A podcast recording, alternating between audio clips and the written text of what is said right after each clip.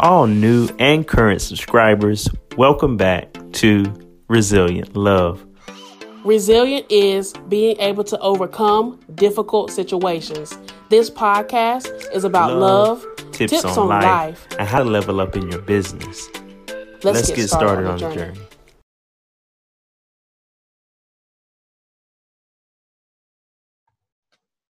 Hey everyone, we are back with another episode of Resilient Love. We have been speaking heavily about the events that have taken place in our country through our Juneteenth series. This episode, this episode in the series is called Living While Blue. We have our former chief of police with us today, Mr. Alonzo Jaynes. How are you doing today, sir? I'm great. How are you two doing? Good. good. Thank you good, so good. much. yeah, congratulations on the show and on the marriage. I am so, so happy for you. Thank, Thank you. you.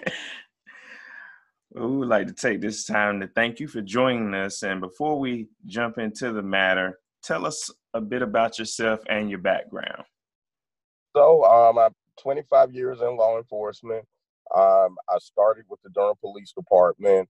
Uh, started on patrol. Uh, did about seven years on patrol. Within four years, I was a, a corporal. Uh, basically, that's a an entry level supervisor position. And after seven years, I went into investigation. So, um, off and on, I, I did SVU, I did homicide, I did armed, uh, armed robbery task force and squad. So, um, spent just about half of my career in investigations.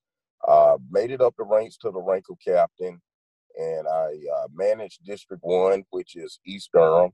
And after that, I left and went to the Chapel Hill Police Department, where I served as Assistant Chief of Police and stayed there for about three years. And then I came to your city of Kinston, where I was your chief for three years. And uh, so every every part of that career has just been uh, exciting, um, very um, educational for me.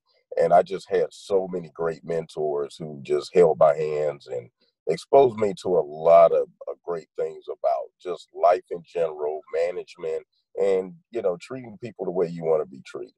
Yes. yes. That's good. So, so what inspired you to be a police officer? Because we titled this "Living While Blue," and although you're a black man, when you put on that uniform, when you did, you everybody saw you as blue. So, what yeah. inspired you to even go into law enforcement? So I was broke. No, no, seriously. no, um, I had three uncles and uh, probably about six cousins in the profession. So, just growing up watching my uncle, who was the patriarch of the family, he uh, was, if not the first, one of the first uh, black detectives in the Raleigh Police Department. And I saw him, he inspired me. Um, I saw how the family really respected that position. Yeah. And um, just the job itself, the more I learned about it, initially I went to school to be an accountant, and some coworkers said, Hey, that's not you. You're a social person.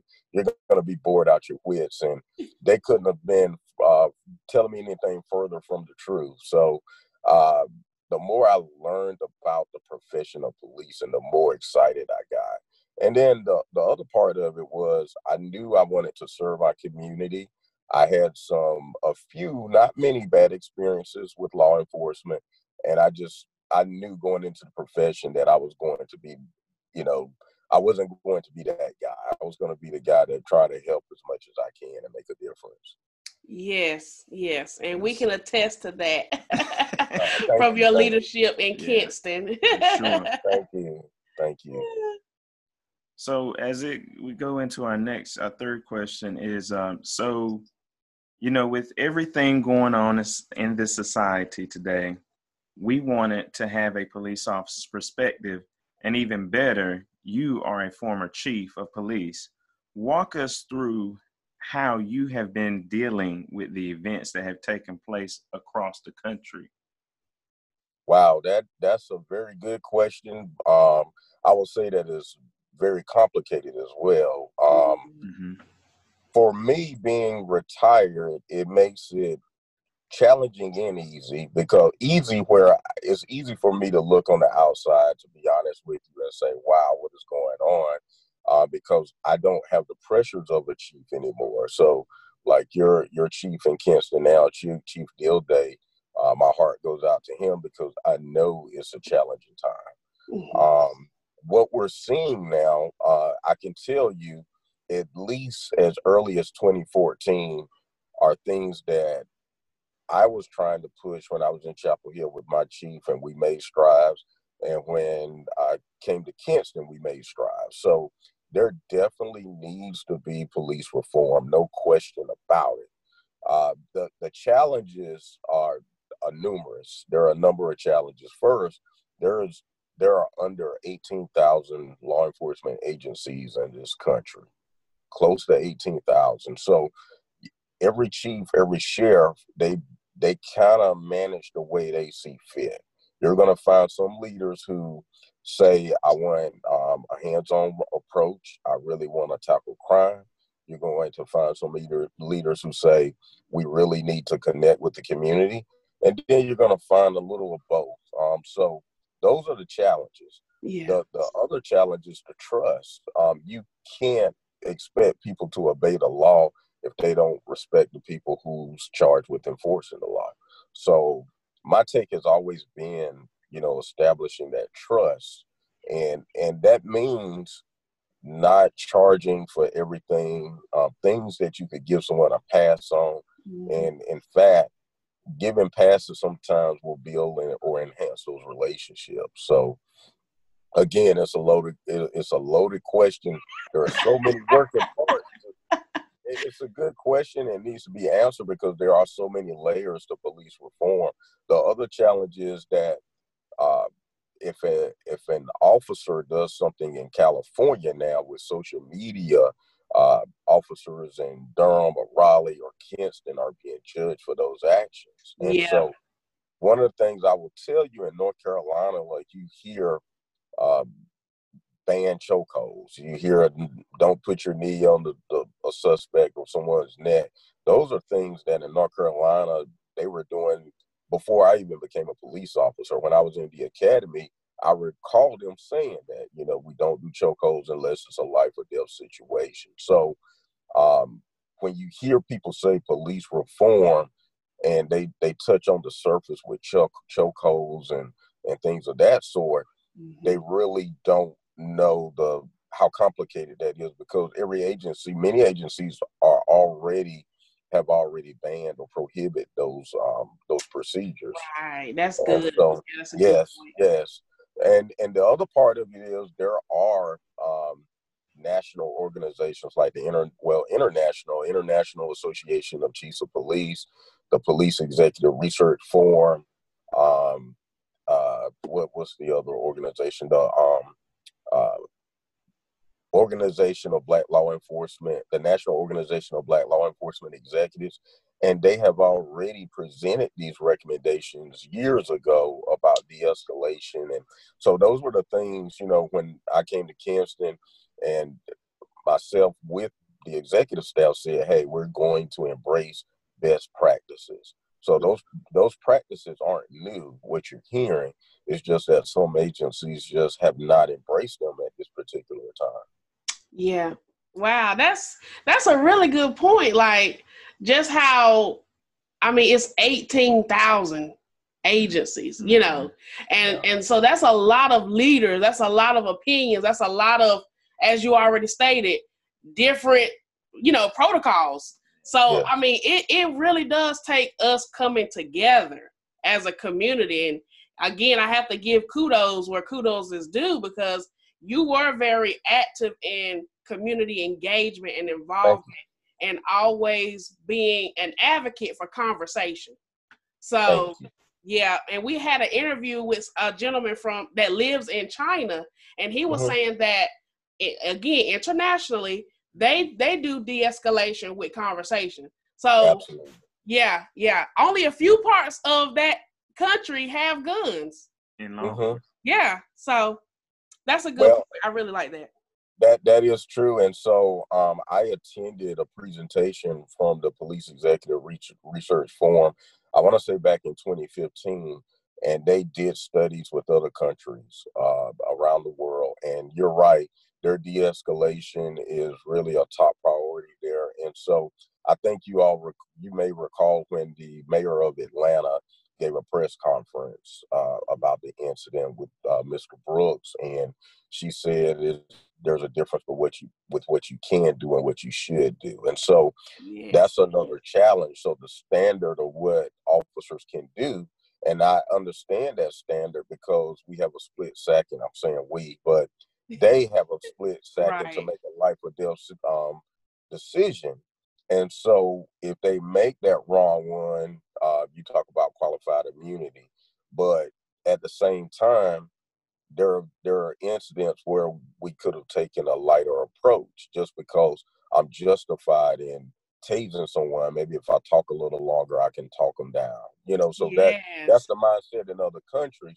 But I will also say too, our country there are ac- access to weapons and things that you won't hear from those other countries. So right. that's why I'll tell you, it's it's just not an easy answer. On on the surface, it, it is great to say, let's change that standard, but mm. then when you look at other you know countries, they don't have the challenges with yes. people having access to weapons like they do in the United States. So that's so you're right. You're right. I, I mean that you summed it up really good. I mean, it is going to take us going through each layer of the yeah. law. Each layer. The law has layers. Because, like yeah. you said, in one instance, it will be okay. In another, it's not. So it has layers for sure. And it's, it's just not, it's not just the law enforcement. It's the law enforcement working with government hand in hand to restructure things from as they were. Mm-hmm. Indeed.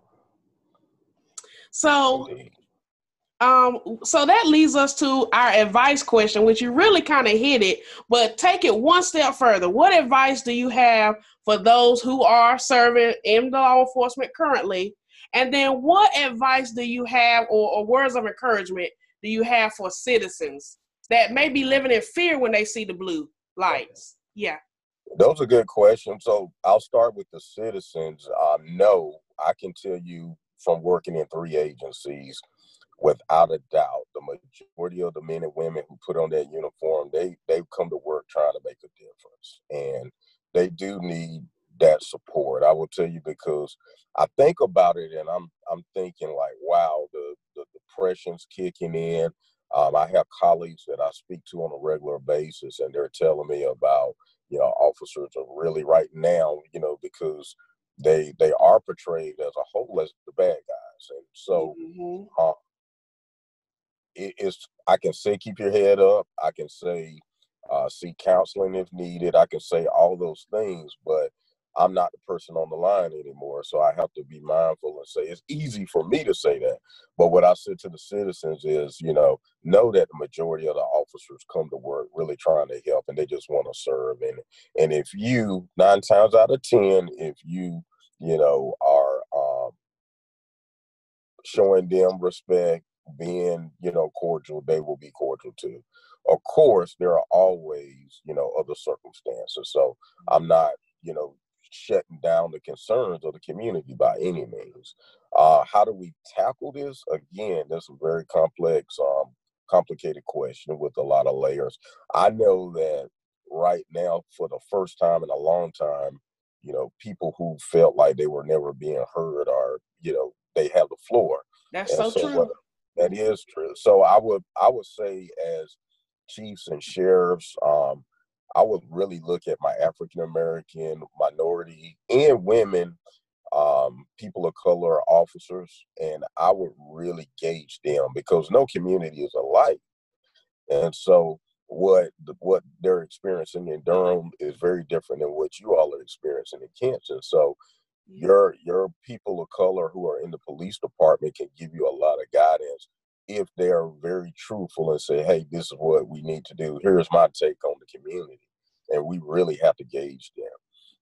Yeah. Um, the other thing I would say is, um, I'm sorry, did I cut you off? Sorry about no, that. No, no, Go. Keep flowing. Keep flowing. Oh, I was just going to say the other part is the the implicit bias piece of it, where we do everyone everyone, and I've said this at a community meeting, we judge people by the way they look, by their backgrounds. That's it's human nature. Yeah. That doesn't mean we're mean people, we're bad, but we every agency should be really touching on implicit bias.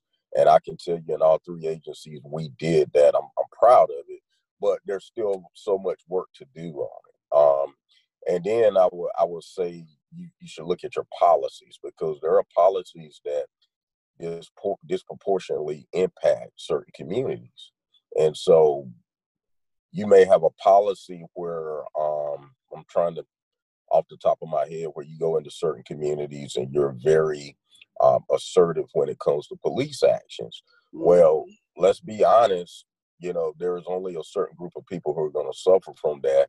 And the same people who are asking for you to serve and protect them end up nine times out of 10 are the ones getting charged. And I can tell you from personal experience, when I was a captain in Durham, I am guilty of it. No, no doubt about it. And it took a wake up call going to a community meeting and hearing from the citizens and saying, wow, you know, we asked for help, but we felt like we were being held hostage. So mm. that was a wake up call for me. So we have to really look at those policies. And the other thing I would say, we, we really need that national database. And you, I think y'all heard that from politicians, from people in the um in in this movement. They're saying, "Hey, because truth be told, I could commit a crime or I could get fired in North Carolina for misconduct.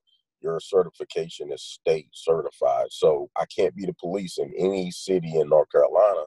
However, I could go to Texas and then take a job as a law enforcement officer or go, you know, to South Carolina or Tennessee. So if you had a national registry, then you could keep track of that misconduct. And going back to the, the national standards that I talked about uh, from those organizations, everyone should be embracing those national standards.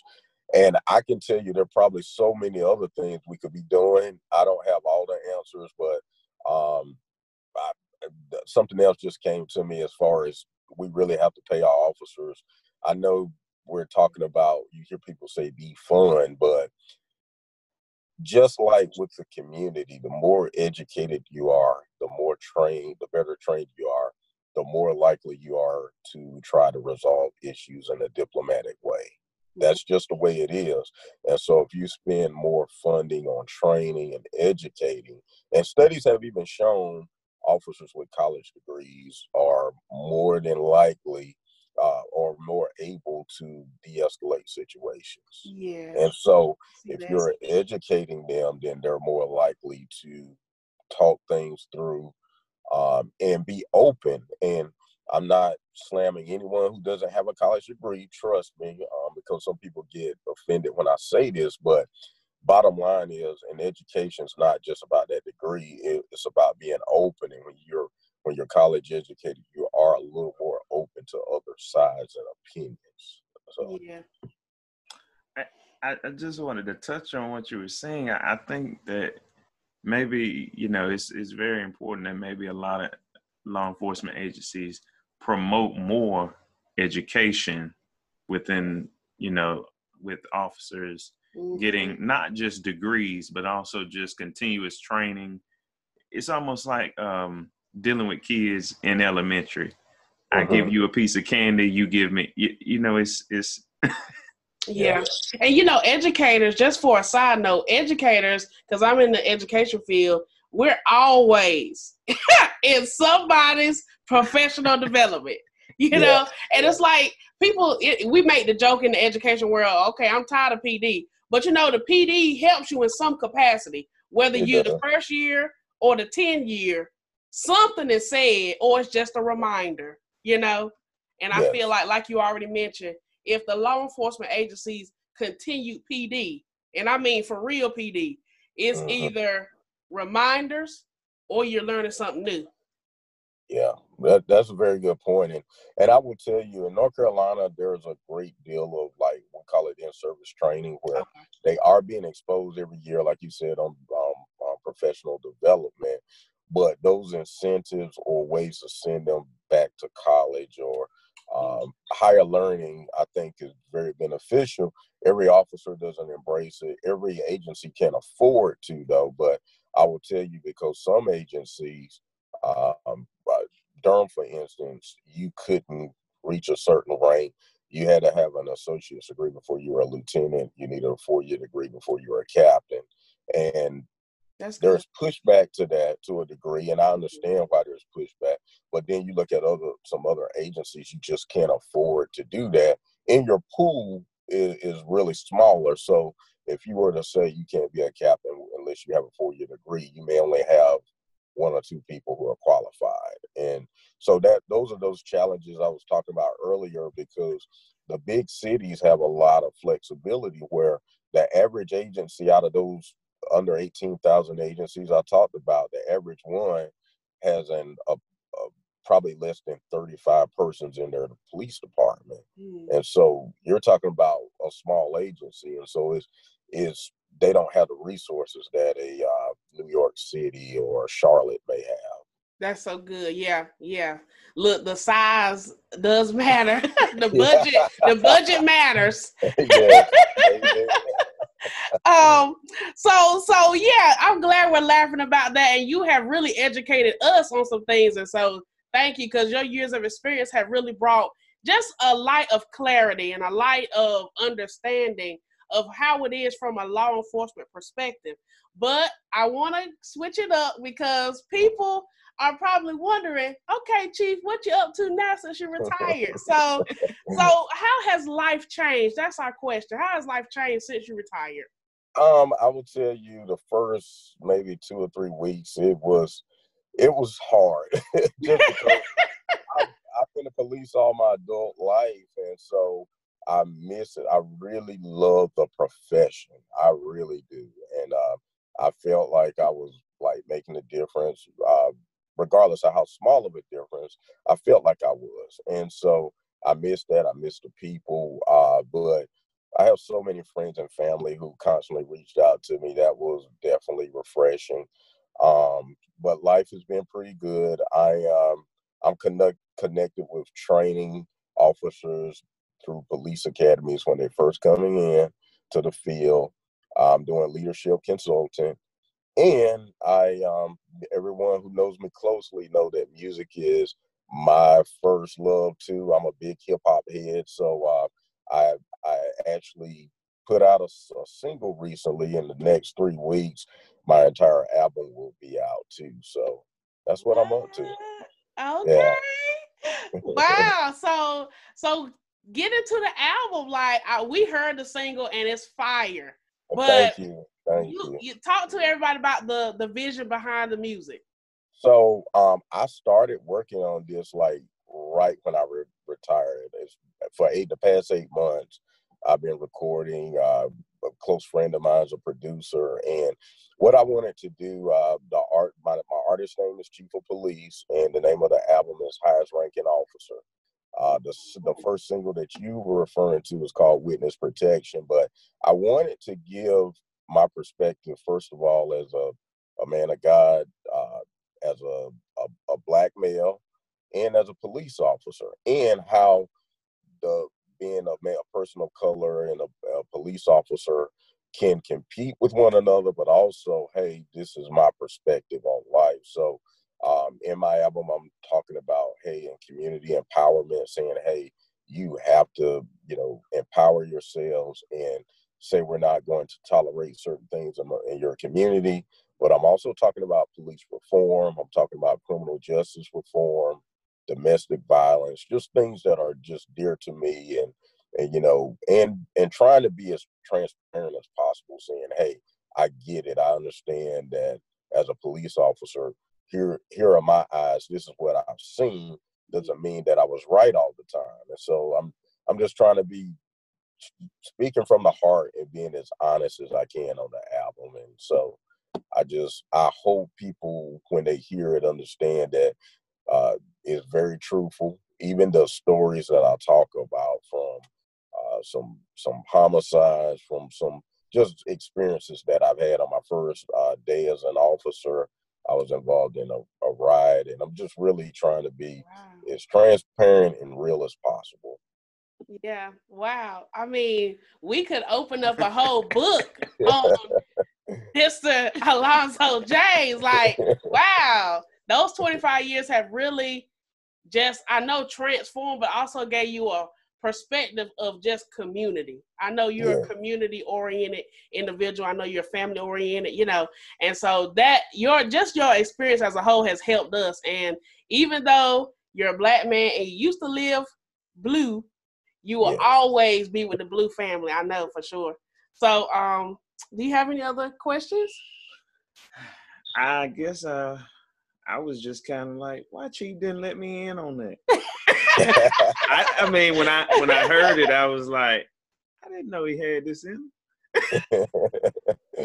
well, I did. So my last year, I promoted a gospel um, rap concert and partnered with the Gate, and we had a pretty good turnout. And then maybe a few months after that, uh, they asked me to participate in their they had a talent show and so i did do like one song for everyone right before i left and uh, i did actually to be honest with you that's what inspired me to say man i still feel that love for for hip-hop and for music let me just go ahead and i have something to say and so mm-hmm. uh, i didn't tell a lot of people until I, I wanted the project to be done because if you hear someone say, I'm a police chief and I rap, you're like, yeah, whatever, you know? So I said the proof is in the pudding. Let me put it out and then let people hear it. And, you know, a lot of times I send it, uh, send a link to people and then say, hey, this is me, just so I could get some really, really honest feedback. So Yeah, when you when you sent it to us, I, I was like, oh, okay, he sent me a song. And I said, Hold on, that's cheap, but it was so good. So, guys, we're gonna have the link in the description box for you to go listen to his first single, one of his singles, Witness Protection. It's so good. I hope that you all go and get the album in the next three weeks. And um, Chief, I'm always call you Chief, but we appreciate you and we had we enjoyed this conversation and maybe Likewise. we can again anytime you just let me know. Okay. Well, yeah. look, this has been another episode of Resilient, Resilient Love. Love. Check y'all later. Thanks so much for listening to Resilient Love Podcast. We wanted to take this opportunity to also let you know that you can help us by committing to a monthly fee of 99 cent, 2.99 or 9.99. Those contributions help us to keep this movement of resilient love going. Blessings to all listeners and subscribers. Thank you all. Resilient love.